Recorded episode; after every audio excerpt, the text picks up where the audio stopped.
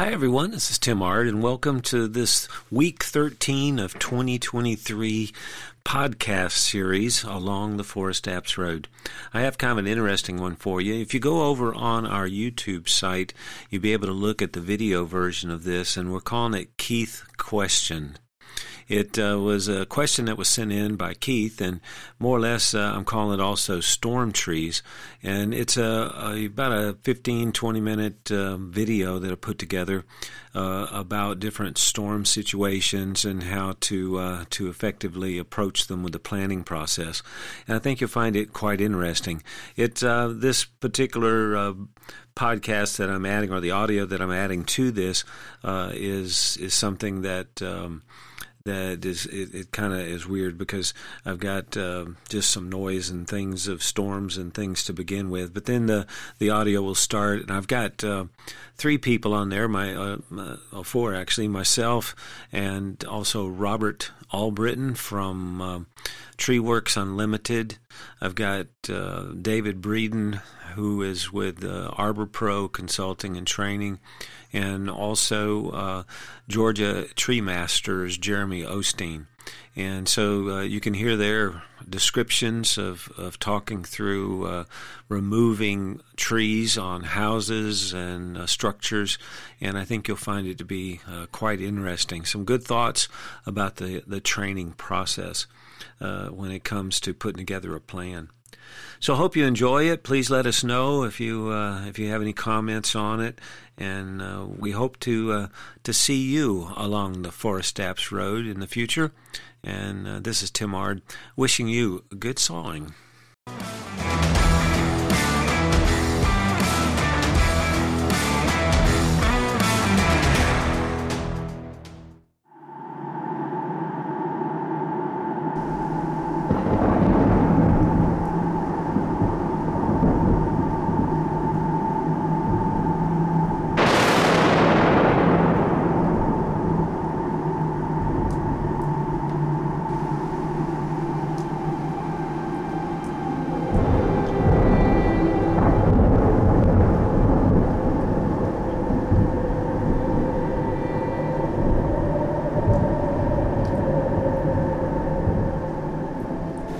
Received a question from Keeth. Can you speak to the situation where wind thrown trees are hanging over cars, heat pumps, fences, structures, etc.? We know that's part of the hazard assessment in the planning process, but what rules of thumb do you suggest regarding an approach to preserve what's underneath? First thing to do when dealing with storm debris and structures or property damage is to plan efficiently to minimize any more residual damage to the property or items. Don't attempt to just cut and run. You must plan completely to mitigate risks. Every cut that you make, you have to essentially create a new plan looking for those right rigging points, you know, to be able to lift or to drift wood off of. And uh, there's time we can speed line stuff off of, of a house that we've done before. You know every job's different. You just got to approach it and come up with two or three different plans. And in case something's not going to work out right we look for another way to do it. But we we've usually got a couple different plans in our head just in case. But uh, just like any tree that we're going to just climb and take down, we look at what is going to be the worst thing that can happen. If something doesn't go right, cutting this limb, what's the worst thing that can happen? We just automatically try to start working away from that from the get go. If something happens, it's not going to be bad. We we look for the worst that can happen and and work away from that. And if we can do that each time, uh, everything usually works out pretty good. Someone told me years ago that most dangerous part of a storm is the cleanup process. Most are injured from incidents that take place in the cleanup rather than the storm itself. Um, the first thing that you know I would do is you know we roll up on sites like that is you know obviously start looking for obstacles and hazards. Um, what what can we move out of the way? And you know what's there's you know is there power lines on the house? You know is there power lines down? There's a, there's you know the safety aspects first of that you know i would look for let's say if it's a house let's you know how much of the tree is going through the house?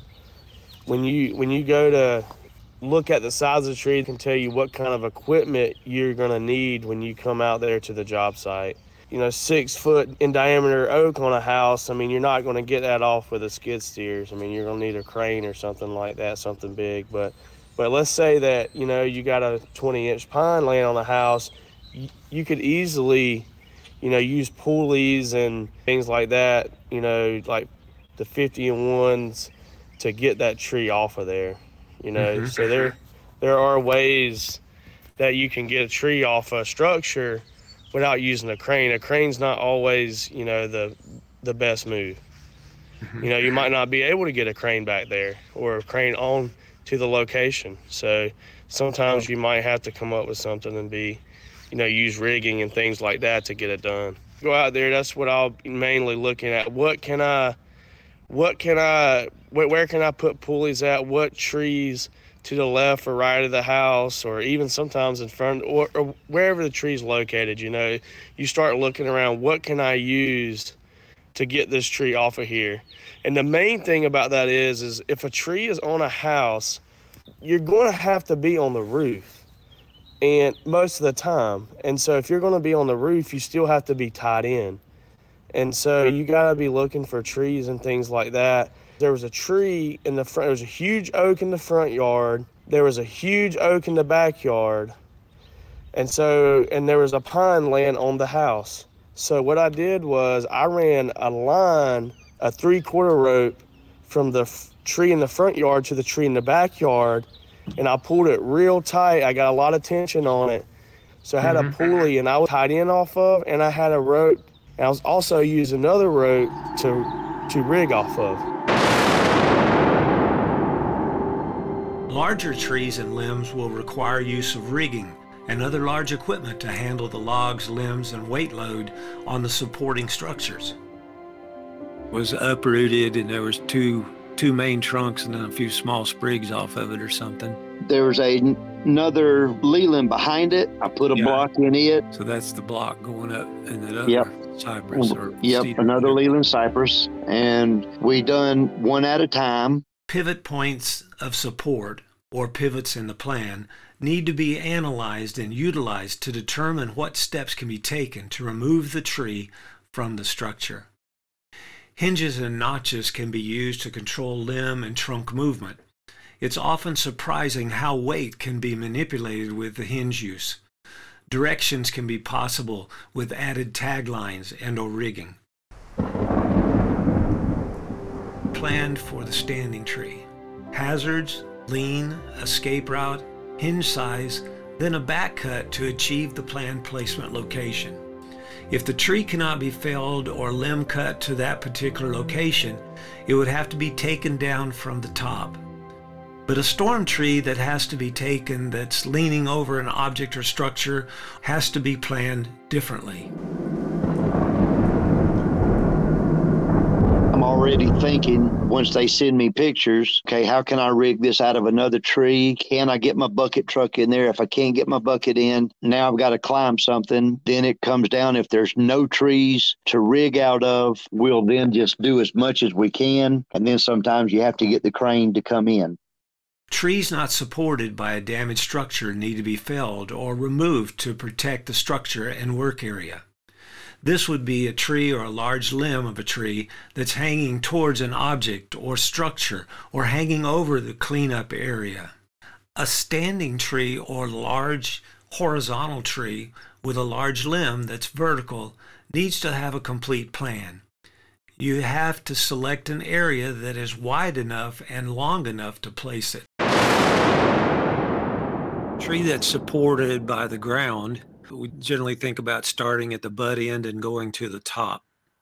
But a tree that's supported by structure or hanging over a structure, then basically that's kind of the same process as you would do with thinking through a, a, standing tree, you're doing just a top down removal, and that's going from the top to the butt because you've got to be able to reduce uh, reduce weight. It may be that with the root system still attached, that you may be able to reduce top weight and it stands away from the structure. Or that also assists you to be able to pull back from it if you use some type of rigging pull line. But uh, what are your what are your thoughts on that? Do you think that's situations where you could start at the base and remove trunk, not applying pressure onto the the you know roof liner car or whatever it might be? Yeah, I think you know each situation is a little bit different. You know, when I started out, you know, training, and I learned from you. You know, when when we're felling a tree somewhere, and then you want to start from the butt up, work up towards the crown, getting weight on the ground. And, you know, as I started talking to people who respond to storm damage, and you have a tree that is crossing a road and and the butt of the tree may be 30 or 40 yards in the woods. Obviously they're just cleaning it out of the road. And so i had to rethink you know how that worked instead of going into the woods and working the butt they're just going to leave there anyway. Um, on you're right. I mean, most of the time, if the root is if the root ball is still attached in some capacity, uh, we evaluate what the possibility of that is to roll. You know, because you're they're usually leaned up against something that's at a severe angle, like a roof, and the possibility of you removing weight. Can this roll?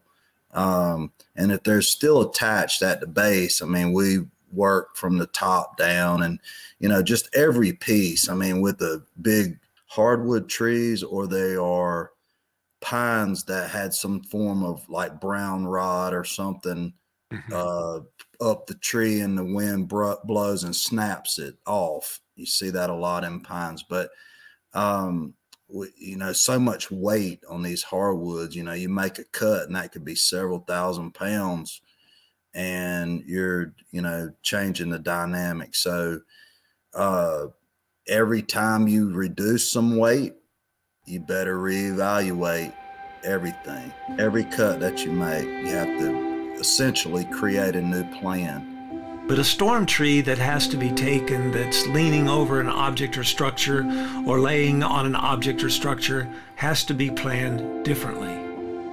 Each cut has to be thought of as a horizontal tree that's supported by the ground, looking for any hazards, the possibility of side to side movement or roll up and down movement, back and forward, and then select a cut to be able to sever that location. However, working from the butt to the top is not a preferred method when dealing with structure supported trees and limbs.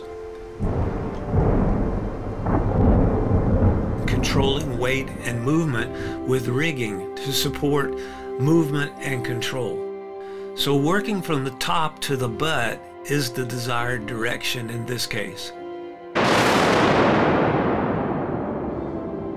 anytime I can take the bigger pieces out first, we always get the biggest one first. Even if I'm having to rig out of a smaller tree, we just take smaller pieces. Limbed it out with the bucket uh, to the far right on the other side of the driveway. I had two blocks in that tree. I had one to the right and then one back behind it, almost straight behind it. Well, in fact, it was a tree that it broke out of. The rest of the stuff that was still standing, because that tree was uh, about three and a half foot diameter at the mm-hmm. base. Mm-hmm. And there still was over here, I bet there was still 70 foot of base still standing. And where that thing broke off at was still two and a half foot across. Yeah, that whole you, roof was gone. And start blocking that down, notches and hinges? No, sir because then you got to worry about that whole wall caving in on you. I mean, even if we'd have limbed that out, yeah. again, once you get to a certain point, if you can block it and it and, and get movement, because if you start cutting from the ground and like that one limb, it, it wasn't six inches long and it was about the size of a tennis ball, but that was just over the very top of the roof. And we had some spunk on that GRCS and it wouldn't budge. Made that one extra cut. I said, let me go back up and made you know, I told him, I said, this is the only thing that can be holding it. Once I cut it, um, it come on up to the left of your circle. Okay, well, yeah, that, that big piece of all that brick right there, I was holding it pushing it back in and it even told the homeowner that that you know we put ribbon up all around you know it was loose and we always one of the first things i do is is mention the wall and then i start looking for cracks and i take pictures of of all the cracks in that brick and you know, there's been sometimes, you know, I tell the customer there's a good chance that stuff's going to break on out. Structures supporting the debris may also give way. Walls of concrete, brick, and wood are also capable of causing serious injury and death. Every time you reduce some weight, you better reevaluate everything. Uh, every cut that you make, you have to essentially create a new plan. We don't get on roofs without, we just don't put a guy up on a roof walking around with a chainsaw. Uh, it's just not safe. Uh, he may get on the roof by using a ladder, but we try in all cases to have a lifeline that's not attached to the tree that's actually being removed. Doesn't matter if you've got storm damage on the ground or you've got storm damage on a structure. Obviously, you have to get the the thing that you're removing stable and it can be very unstable. And, and the last thing you want to do is be attached to that. And uh, just as you know heavy weight that's up in the air you want to get it down on the ground. And obviously it's a lot of weight up on a house you want to get that down on the ground but getting it stable don't attempt to just cut and run you must plan completely trees and weights supported by objects can quickly drop, turn, roll, and cause injury or death to you or work area personnel. Notches and hinges are your friend when dealing with heavy and under pressure tree situations. Understand them and practice them to perfection. On a supported tree, each cut has to be thought of as a horizontal tree that's supported by the ground. You have to be looking for situations of pivots on trees supported by the ground. Working from the butt to the top is usually a preferred method. But trees that are supported, you must work similar to trees that would be taken completely down from a standing removal situation. The support has to be considered differently than that of trees close to the ground. More like a standing tree without a placement site long enough and wide enough. The supporting structure has to be protected so as not to cause more damage. We do that by looking at pivots and controlling weight and movement with rigging, so working from the top to the butt is the desired in this case. A standing tree or large horizontal tree with a large limb that's vertical needs to have a complete plan. You have to select an area that's wide enough and long enough to place it, and then start your plan to that particular location. These things should be planned for a standing tree.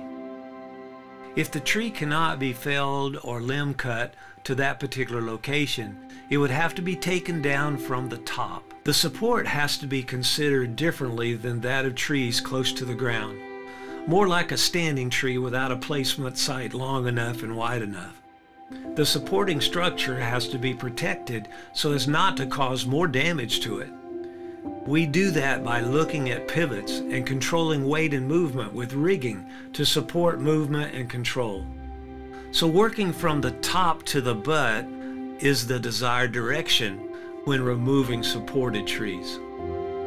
Is the weight and limbs supported on the structure? Is the root ball still holding up trunk and canopy weight? What angles to the support point is the tree? Is damage to the structure going to be minimized by the cuts made? Is rigging necessary to be able to lift weight off the structure to reduce damage and maintain a safe work area? Will the structure support workers safely on the roof? Are walls stabilized, adjacent trees stable, etc.? Don't create more accidents and injury with the cleanup removal process.